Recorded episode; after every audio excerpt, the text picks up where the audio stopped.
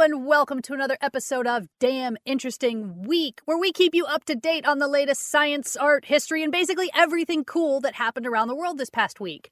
My name is Jennifer Lee Noonan, I'm Angela Epley. I'm Whisper Chen. and this was a damn interesting week.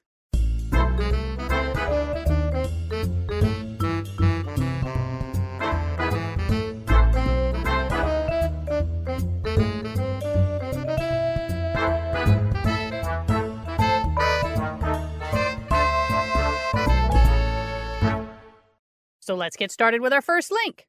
First link. All right, the weather is starting to change ish here in Austin. We are officially entering the eating season. You know what I'm talking about? the holidays, Thanksgiving, whatever holidays you celebrate. Regardless, since we're going to be looking at a lot of food in the coming days, I submit for your consideration from space.com a new product. Heinz has debuted their Mars Edition ketchup made with tomatoes grown in Mars conditions. Huh. so the packaging is pretty neat. It's just a regular bottle with a fancy label, but it comes in this like cool Ziploc freeze dried pouch, the kind that you would get like, you know, astronaut ice cream in or whatever. Mhm. Heinz announced this Mars edition ketchup, and I pronounce it that way because Mars is with a Z, naturally. And oh they are- no, no, I, I was on board, but now I am not. I, I understand your hesitancy, but this is kind of a cool project. So they made this ketchup from the same premium quality tomatoes as used in its popular Earth based edition. But here's the twist they grew these tomatoes in the same harsh conditions as found on Mars. And it's essentially the product of two years of research conducted by a team of astrobiologists at the Florida Institute of Technology's Aldrin Space Institute. It's not available for purchase yet. A batch was unveiled at the Heinz headquarters in Pittsburgh, where the experimental sauce passed the company's quality test to be approved to become certified bottles of Heinz tomato Mm. ketchup. It- it's a process, y'all. So the 14 member team at the Aldrin Space Institute, led by one Dr. Andrew Palmer, they grew the plants, the tomato plants, in Martian simulant, which is an Earth based soil that's been chemically matched to the red planet's regolith. They use the same temperature and water conditions as found on Mars. And this research is actually one of the largest projects of its kind related to Mars. If tomatoes can be grown off planet, they can also be grown in more remote and harsh places on Earth. And so, you know, eventually we might look at agricultural practices in more arid or desolate regions. So basically, you know, when the apocalypse hits, we Right. still get you ketchup. At least there will be ketchup. That's good. exactly, exactly. My favorite quote here was with regards to our own survival on this planet, if you are looking for a Mad Max Martian ketchup, this is the thing to do. I'm hoping that they later come out with things like Total Recall Relish or Clockwork Mustard. I was I was thinking about it. Like if I tell myself that the Z in Mars is because of Heinz with a Z, yes, that's that's what I'm gonna decide. That's what it is. It's not that it's like red. Uh, yeah, it's, it's and you know, with a Z. in they have a little sizzle reel that is in the collectspace.com, and it has a little bit of information, and they do refer to Mars Edition in regular S. So oh good. the adoption of this faux kitschy Mars with a Z is not consistent across their marketing. Let's go ahead and assume that was intentional. yeah, yeah, for sure. Next link. Next link. This article comes to us from welcomecollection.org and it's titled Dueling Doctors. Hmm. Although doctors and surgeons are usually associated with healing and the ethics of the Hippocratic Oath, the history of dueling, especially with pistols, provides fascinating instances of their involvement in organized combat. Oh Wait, my. you meant literal dueling, not like House MD has a case that he is sparring verbally with someone Uh-huh, to identify. yep. Okay, all right, I I'm meant with you now. two people, sometimes doctors, shooting each other with guns. you know, you get to a certain level of education and expertise, and sometimes you still resort to violence to solve things. Yeah, I mean, we know that that data is hard to back up, and sometimes you just gotta shoot a guy. That's right. Absolutely. oh, Don't so do bleak. that. That's not a recommendation. no. According to the rules of honor, a gentleman was obliged to address any stain, actual or imagined, in his name. In the British Code of Duel, 1824, a gentleman who evaded a justifiable call would put himself without the pale of honor, resulting in his expulsion from honorable society. Mm. In military circles, the penalty was harsher still. Failure to uphold one's honor or that of the regiment could result in a court martial and the removal of an officer's commission. Oh, wow. Yeah. So if you don't shoot this guy who's insulted you, we're going to fire you. Yeah. Wow. In 1719, doctors John Woodward and Richard Mead famously fought with swords outside the gates of Gresham College, London, over a medical dispute. So, you know, like it's not like they went to a forest, they like fought outside of a college with swords. okay, but if they're injured, they can go right inside and get treated. Like that to me seems practical. Yeah, Yeah. that's that that is true. And according to popular reports in this duel, at one point Woodward slipped and fell to Mead's mercy. And when asked to beg for his life, Woodward allegedly replied, "Anything but your physic." Which is basically a burn to say, sure, just don't treat me. Because you suck at this. so Woodward and Mead were by no means the only doctors to try to kill one another. In fact, young medical practitioners became so well known for their dueling exploits that the Times represented the typical duelist as a medical student in a satirical piece in 1829. wow. Reluctant duelists could demonstrate their courage while not actually participating in violence by refusing to pull the trigger or deliberately aiming wide. One doctor who may have adopted this tactic was Peter Hennis, who was fatally wounded in a duel against John Jeffcott, the Chief Justice of Sierra Leone outside Exeter in May 1833. According to a report in Trewman's Exeter Flying Post, Hannis had always made up his mind if he was obliged to go out on an affair of that kind that he would never fire at his opponent. Hmm. But it's also interesting to kind of reflect in the historical aspects of war, in that, you know, we know that most soldiers prior to modern training that essentially brainwashes you into killing people, uh, Mhm. that most soldiers literally would just drop their guns and not fire, fire in the wrong directions, and otherwise flee because, you know, the default human state is to not want to kill people. Right. so, without formalized codes of honor, there was little to distinguish a duel from murder. Uh-huh. For centuries, sword fighters had produced various codes that prescribed the rules for combat. The content of these guides differed across location and time, and when pistols replaced swords, a new body of literature arose that was equally numerous and contradictory. However, the new codes did agree on one thing duels should have a medical attendant. Yeah. They've already got two. Yeah. the British Code of Duel says it is expedient that a surgeon should attend each of the parties whenever possible. A gentleman should be selected who has had some practice in gunshot wounds.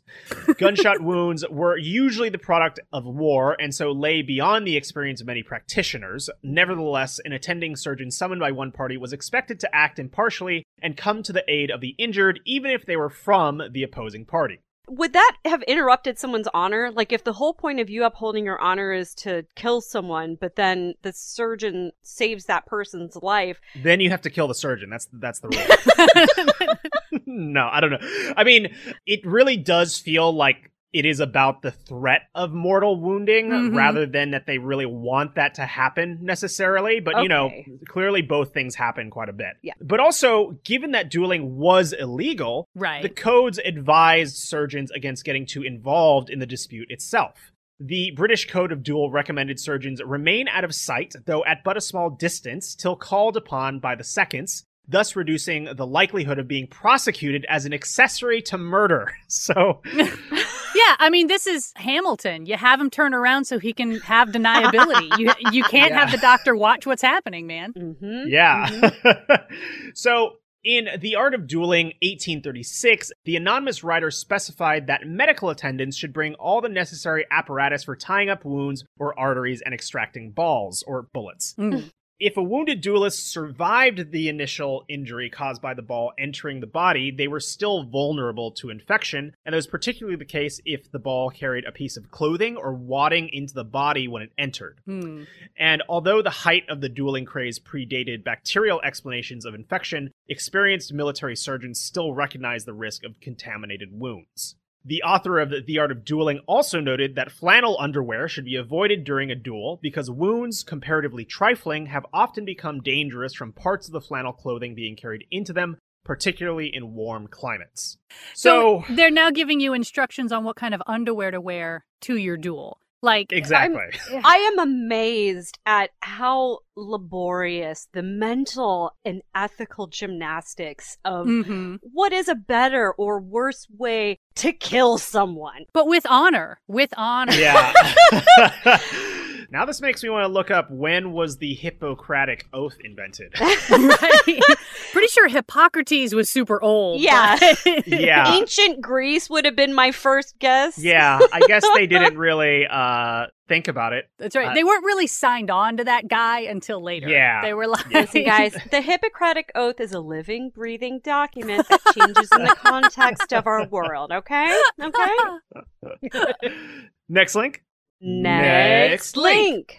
All right. Well, ironically enough, speaking of bullet holes, this next one is kind of a behind the scenes peek at the world of Hollywood special effects. Ooh. It comes from hackaday.com and it's called Those Bullet Effects in Terminator 2 Weren't CGI. Oh. So, yeah, I don't know about you guys. Terminator 2 was kind of a milestone film for me growing yep. up. I've probably seen oh, it a dozen times. You know, it came out in 1991. It was a huge deal specifically yeah. for the special effects of, if you haven't seen it, the T 1000, who was like this liquid metal bad guy who could morph into mm-hmm. anything he wanted. And there definitely was a lot of CGI in it. Terminator 2 was the first use of a personal computer to create major movie 3D effects.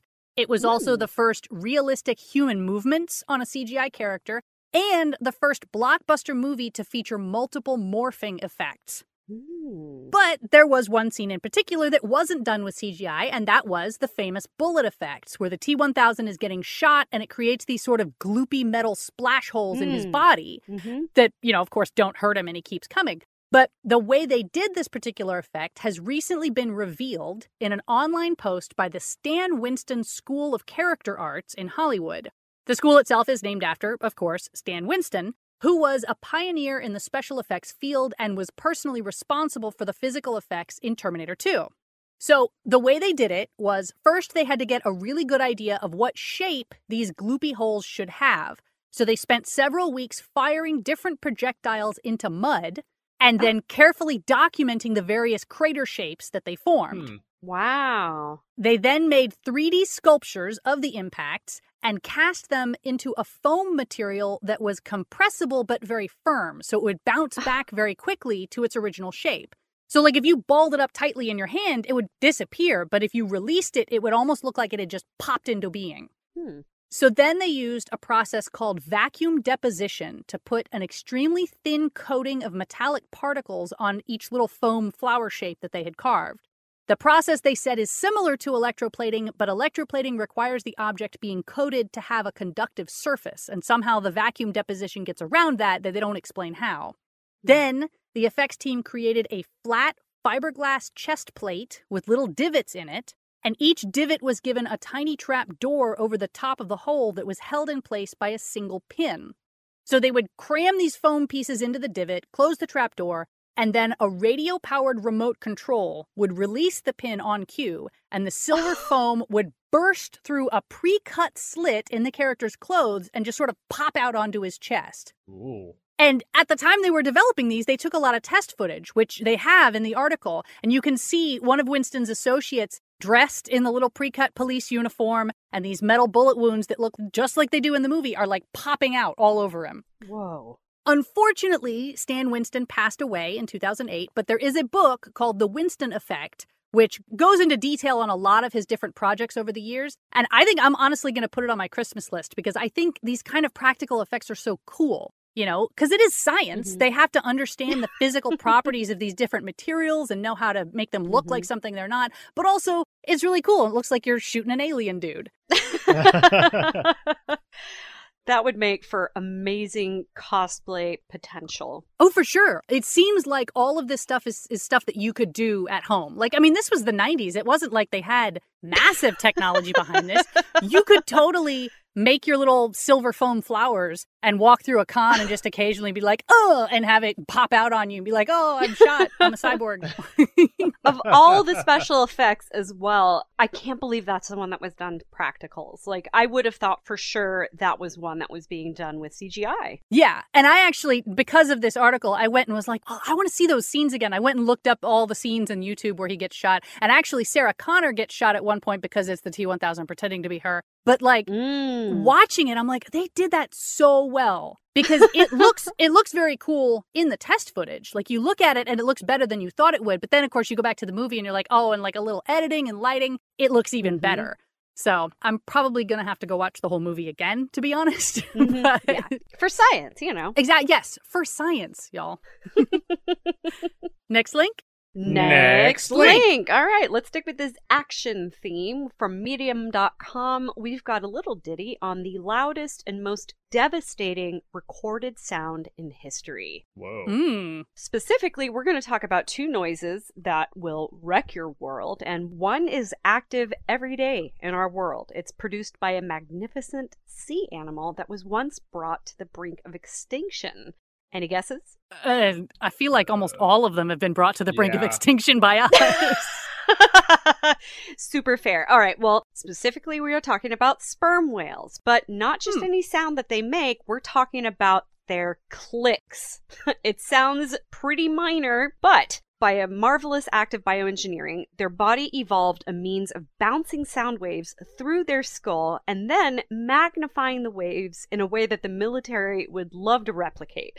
Basically, they've got this flat part on the back of the skull that acts as kind of a satellite dish. The sperm whales will send a sound at the front of the mouth to that flat part. So they're going from the tip of their snoot to the very back of their skull where they've got this satellite dish kind of formation. And they concentrate the sound in a cone that funnels out through a hole above its nose in a clicking sound. So it's kind of this quick backlash, like a whip kind of thing. And so Mhm. this click can go as high as 230 decibels. wow. If you don't speak fluent sound engineer, Jennifer does. A jackhammer is 100 decibels, so imagine 2.3 jackhammers. oh no, it's Whoa. way worse than that because decibels are logarithmic. Like no, like right. 40 decibels is not 10 more than 30. It's twice as loud as Yeah. 30. 230 is like almost unlivable. I can't imagine. I mean, that's what it takes to stun a giant squid if you're a whale. Yeah, right? exactly.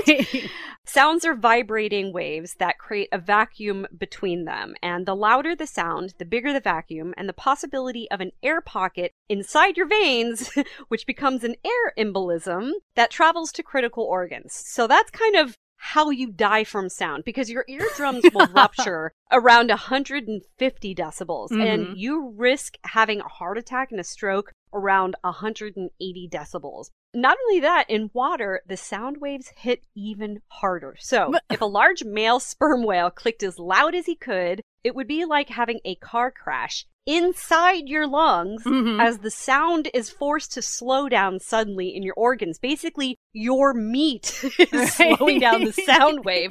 And because female sperm whales select for males with the loudest clicks, they've gotten progressively louder over time. But wow. Here's the good news sperm whales are friendly and curious. If you do swim near them, they will absolutely scan you with their clickers, but they do so at lower intensities to get a three dimensional view of your body, including your inner organs, because. What are even whales? A diver named James Nestor actually experienced this and said it was painfully loud even with their calm clicks. He Mhm. reports feeling his body heating up as the sound waves hit him. wow. Wow. So that's the sound you can hear today, although we don't necessarily recommend it. Right. But the actual loudest sound ever recorded, we're going to go all the way back to 1883, where residents in Perth, Australia heard a loud explosion that sounded nearby, but nobody could see any smoke. It stemmed from the Krakatoa volcanic eruption in Indonesia over 3,000 miles away. Wow. The sound wave from Krakatoa's eruption traveled the globe seven times over. It was the equivalent of the Earth, like, majorly burping, but then also sending 100 foot tsunamis outward, which killed 36,000 people in the region. And those that weren't killed by the tsunami were killed by the poison gas that fell from the sky in the surrounding radius. So, wow. Obviously, Krakatoa was a major disaster, but we happened to have seven barographs that were running at the time, one of which registered 172 decibels. 100 miles from the source. Wow. So, through calculating Krakatoa's originating sound, They're thinking it was at 310 decibels, which pushes the limits on the possibility of sound because it's not actually technically possible to get to 310 because sound waves turn into shock waves at that point. Mm-hmm. But because it was volcanic activity, the Earth itself was helping the sound cheat science because it was shaking the area like a vibrating cell phone. The noise blew out the eardrums of sailors 40 miles away, left mm. many of them deaf, minutes before the tidal waves came. Oh. like So like their eardrums are bleeding, they're trying to figure out what's going on yeah. and then the water hits.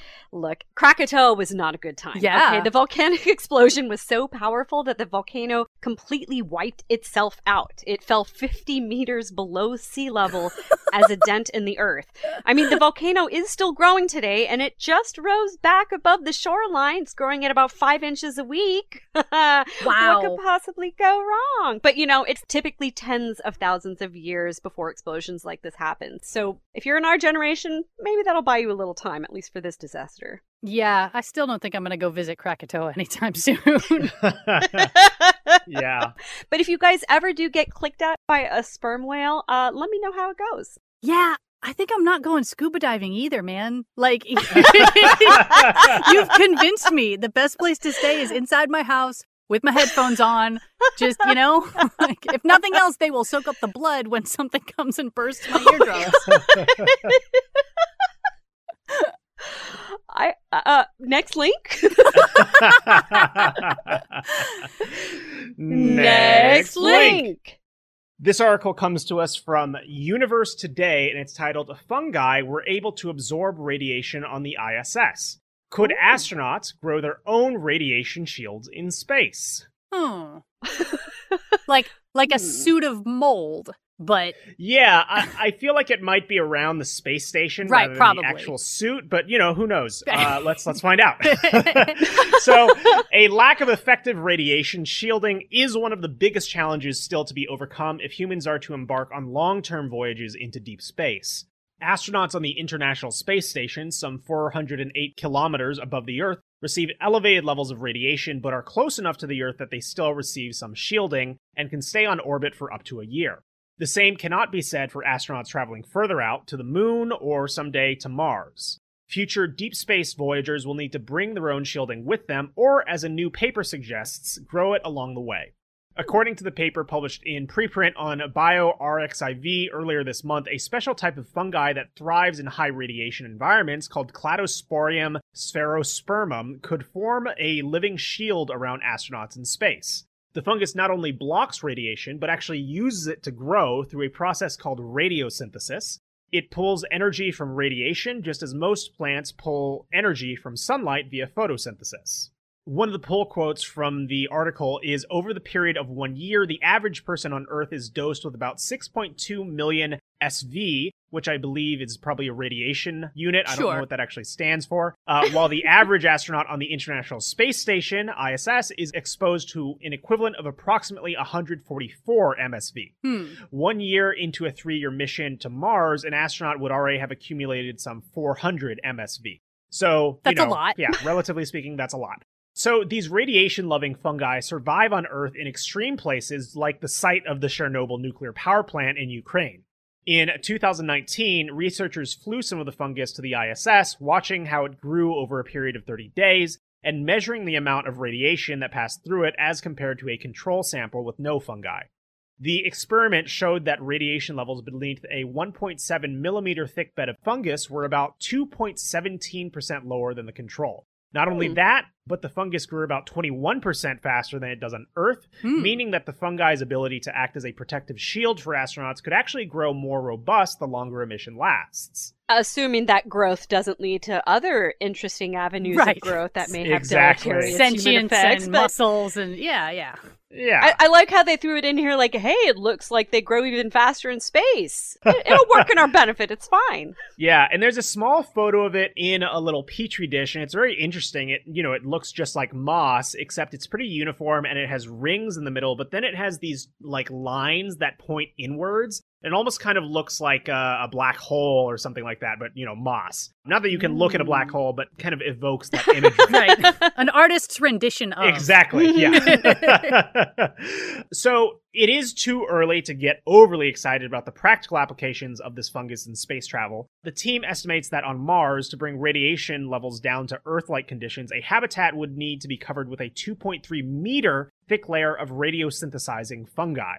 The same effect could be achieved by burying the habitat beneath three meters of Martian dirt. Still, the potential for biological solutions to what are often considered engineering challenges is a unique approach and may prove fruitful. Hmm. There's still a lot of work to be done to keep future astronauts safe, but when the time comes, don't be surprised if part of the solution to space radiation involves hiding beneath a thick blanket of friendly fungi. Well, Aww. and it's kind of ironic as well that, like, we found this potential solution by having one of the worst nuclear meltdowns in human history. You know, like we made this horrible mistake, but then we got cool fungus out of it that evolved to live in this horrible radioactive environment. I'm not saying Chernobyl was a good thing. I'm just saying. You're just saying life finds a way. Yeah, it's a silver lining, maybe. yeah. And it's interesting too, and if you think kind of about you know sci-fi fodder, in that there's totally ideas of fungal aliens and mm-hmm. stuff like that. But it's interesting to think, you know, maybe the real manifestation of that is that we actually do just let moss grow all over our spaceships, and that's just part of the radiation protection. Mm-hmm. Yeah. Next link. Next, next link. link. All right, this next article comes from CBC Radio, and it's called this man won a Guinness World Record for his tree that bears 10 types of fruit. And oh. I was thinking at first when I read the title that this was some kind of genetic magic, but it turns out it's a little more like Frankenstein. He's using the practice of tree grafting yeah. to bond branches from different species into a single living plant, which also kind of feels like cheating to me. Like, I don't know. They're like, no, this one tree. I'm like, you stitched together a bunch of trees and they haven't died yet. Well, grafting know? is an ancient agricultural practice, mm-hmm. is it mm-hmm. not? Yeah, it definitely is. The gardener is named Husam Saraf, and he's an Iraqi immigrant living in Australia. He says that he learned the art of tree grafting from his family back in Iraq, where they farm figs for a living. And oh. he sees tree grafting as a metaphor for multiculturalism.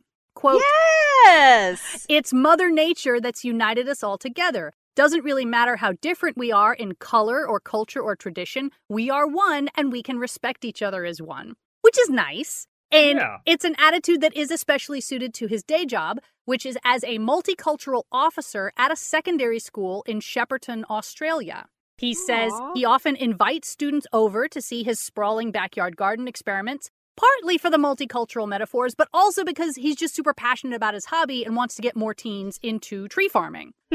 he also opens the space as a garden for Australians to stroll through and photograph, and he sells his fruit, which includes several rare species that aren't native to Australia and can't be purchased in the grocery store. Mm. As for the record breaking tree, it features white nectarines, yellow nectarines, white peaches, yellow peaches, apricots, peachcots, almonds, cherries, red plums, and gold plums. And obviously, some of those are very similar to the point that Guinness said they don't all count as separate species. So Saraf's record is actually only for five different fruits. And that meant he was initially tied with the existing record holder, Luis H. Carrasco of Chile, who held the record for two decades. But after they reduced Saraf's count to five, he pointed out, well, Carrasco's list of fruits contains both nectarines and peaches. And if they weren't going to count his as separate, they shouldn't count Carrasco's as separate. So Carrasco was reduced to four and Saraf was given the title. There's an easy way to become the winner here. You just keep on grafting. That's right. right. That's right. Just put some more on there, you know? Yeah. Well, and Saraf isn't stopping there. He's also filed applications with Guinness for the most variety of stone fruits on one tree, as well as the tree with the most apple varieties. But those are mostly a question of paperwork since he's already grown the trees. The real record mm-hmm. that he wants to win next is for the biggest simultaneous gardening lesson. The record Whoa. currently stands at 286 people and is held by HGTV Arabia in Kuwait. Saraf wow. is hoping to have at least a thousand attendees at his mass gardening lesson, which he doesn't have a firm date for, but he's hoping. And, you know, depending on how big his school is, he might be able to get it with just one mandatory pep rally. You know, put everybody in the gym and say, "Pay attention," and all of a sudden you've had you've had a gardening lesson. but yeah, they've got some pictures of the tree. It doesn't look as cool as you would think. Like it mostly just looks like a little sapling and you can maybe see one or two fruits on it because they bloom at different times of the year. So seasonally, it's sort of always Mm. producing fruit, but never the same fruit at the same time. That sounds like such a dream thing to have in the yard, but then also like a 24 7 battle with wildlife over the fruit. Yeah. Well, I think he spends a lot of time out in his back garden making sure these plants stay alive, you know? Next link. Next Next link. link. All right, you're not going to believe it, but a theme has emerged, Uh-oh. y'all. Smithsonian Magazine has at 17 pounds, Doug the ugly potato could be the world's biggest spud. It's Huh. named Doug. yes. Okay. Oh my gosh. Oh, I'm going to try Oh. to keep a it's a pun. I just got it. I'm sorry. I was initially like, okay, you can name it Gary, you can name it anything, I guess. But you, you dug the potato. I get it now. Okay, I'm with you. Uh, well, D O U G is in quotes, and there's a little bit of a story behind Yes, this imagine. craziness. So the reason I was reluctant to include this is because it's really dependent on a picture, and the picture is of a 17 pound potato that could earn the top spot in the Guinness Book of World Records, talking about that theme. But it looks like some kind of Clive Barker mastermind had cursed an infant to grow and develop under the ground in the, a fetal position. Like I, and then there's just like a vegetable peeler laid on top of it uh, on the kitchen sink. I highly recommend you check it out. But it's the way this story, again, from the Smithsonian Magazine, tagged under Smart News, that okay, here we go. Colin and Donna Craig Brown were weeding their garden near Hamilton, New Zealand, when they found something unusual beneath the soil's surface. And when Colin tasted a piece, he realized it was a giant potato. Quote, we couldn't believe it. It was just huge. Now, their unusual discovery may be the largest potato on record. When weighed at the local farming store, the spud was about 17.4 pounds, which is the size of a large Thanksgiving turkey. Yeah. They Wow. named the potato Doug after the way it was unearthed. Way to go, uh, Jennifer. Oh, yeah, it took me a minute. the Guinness World Records entry for the heaviest potato is a 2011 tater from Britain that clocked in at just under 11 pounds. So this is uh, Yeah. blowing it out of the water. And they've already applied to Guinness to have Doug officially recognized, and they're waiting to hear back, which can take a few months. They don't know how the tuber got there. Colin says they planted potatoes in that area two or three years ago, but in recent years, they've grown cucumbers in that section of the garden. They do fertilize regularly with manure and straw, but don't do anything extreme, so they have no idea how it got that big. It's likely the potato was simply lost over the years and left in the ground, continued to grow to its unprecedented girth. Quote, It's fair to say our veggie garden can sometimes get a bit feral. There are some parts of the garden you need to pack a lunch and advise your next of kin before heading into, Colin said. Since they discovered the potato on August 30th, Doug has reached celebrity status Mhm. among locals. Quote, we put a hat on him, Ugh. put him on Facebook, taking him for a walk, giving him some sunshine. He built a small cart to tow Doug around, but all that fresh air and adventure has proved taxing for Doug. Over time, he began shriveling. Well, and yeah. He's an old And then potato. They rot. Like, you can't. soon, yes, soon Doug had an odor. I'm sorry. Okay, I'm keeping it together. So the couple made the difficult choice: put him in plastic, put him in the freezer, and next, Colin hopes to give Doug a second life as a delicious potato vodka. Oh my god. I I like this guy. He sounds fun. He put a hat on a potato. That's cute. But also, he's the kind of guy who hit something unknown underground and said, "I'm going to taste a bite of that. See what it is." Like that's bold. That's a choice you make in life. Everything about this article, from the choice to pitch, write, and publish, Right, right. This is like the chef's kiss of weird and damn interesting. I highly recommend you give it a read and out loud to someone who has not yet experienced the joy of this insanity. That's right. If I'd been able to see the quotes around Doug, maybe I would have gotten it faster. Oh. Next link. Next link. This article comes to us from TheGuardian.com and it's titled I Wanted Less Than a Minute. 105 year old unsatisfied after 100 meter world record. Oh. yeah. So, like all elite athletes, Julia Hurricane Hawkins has a ruthless streak.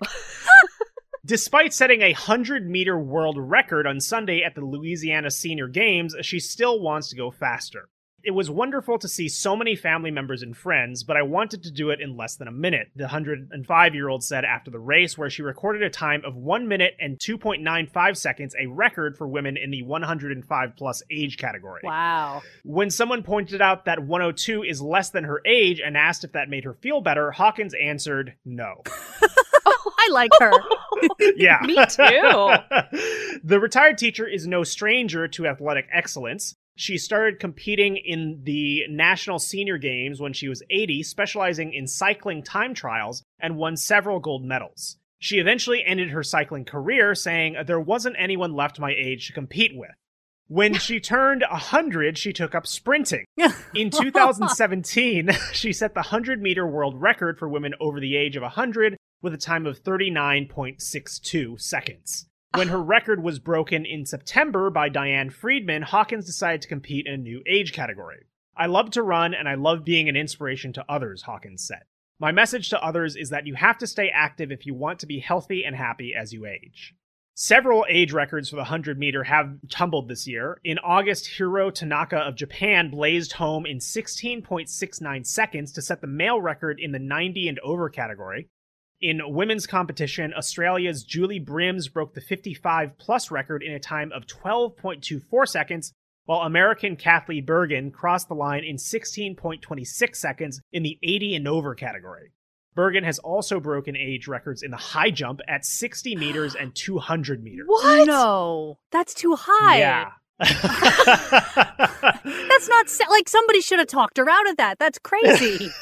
Well, I mean, when somebody turns 100 and they say they want to begin That's true. sprinting. I mean, they're honestly like, you I know mean- what? At this uh, point, it might be just like if she does get hurt, it'll be quick. It'll be she'll go out in a blaze of glory. Oh like, I more meant like give people the space to complete their sure, bucket list. sure, yeah, that too. I'm just because somebody's gonna get hurt at some point, surely. Well, I'm sure some of them are doctors, and I understand they stick to some kind of code.